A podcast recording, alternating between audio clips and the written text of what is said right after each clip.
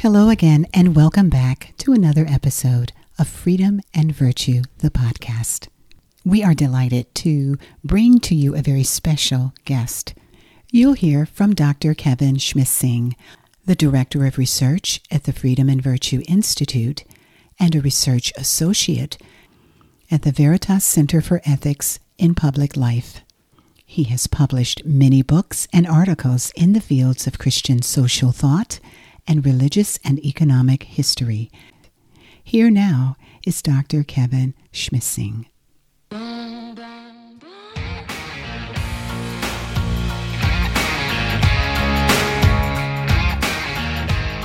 The grand experiment of the American Republic was based, James Madison said, on the capacity of mankind for self government.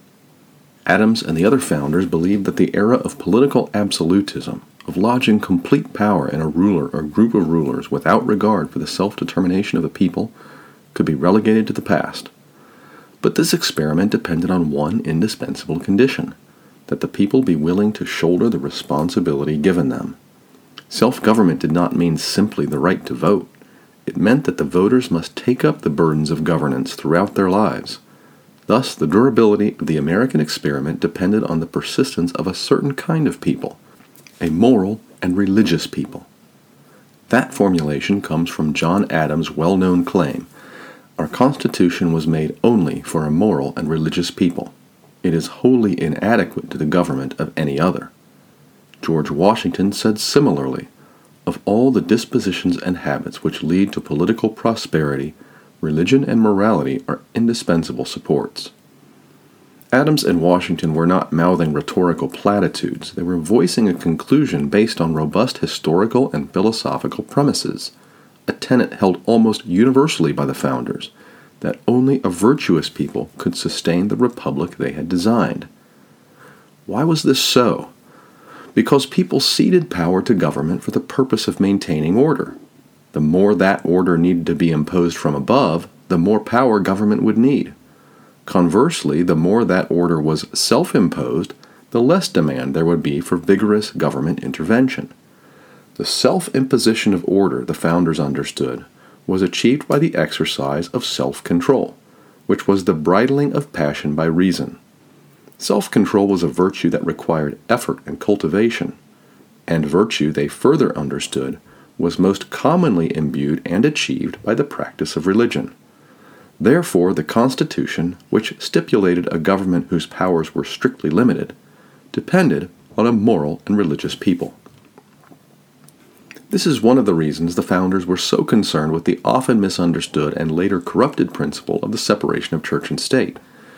They insisted that there be no state sponsored or establishment church, not because they thought that religion was unimportant or should be relegated to the private sphere but because they were convinced that religion was essential for society well being and was a vital support for government.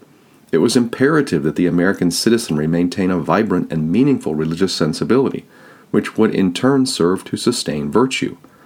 Government control of religion weakened this role by at best corrupting religion and at worst suppressing genuine religious practice when it did not conform to authorized expressions. It is true that some of the founders had an overly utilitarian view of religion, which explains why they were not devout and orthodox believers themselves. But their utilitarian calculation was nonetheless correct. The self control necessary to support self government is a virtue that is difficult to sustain in the absence of widespread religious belief.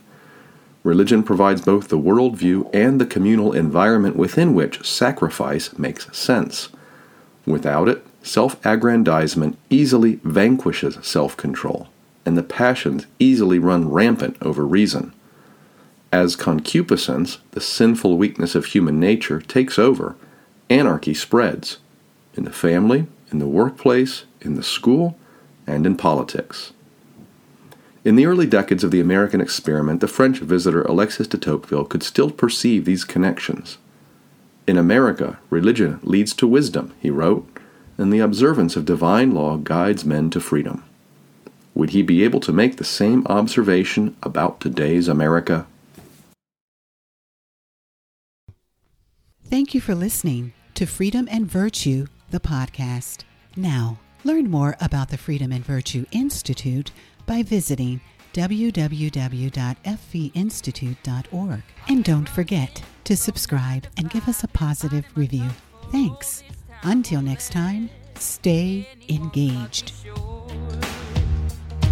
I was thinking this was the way to go, and you put up your puppet show. I say cheers to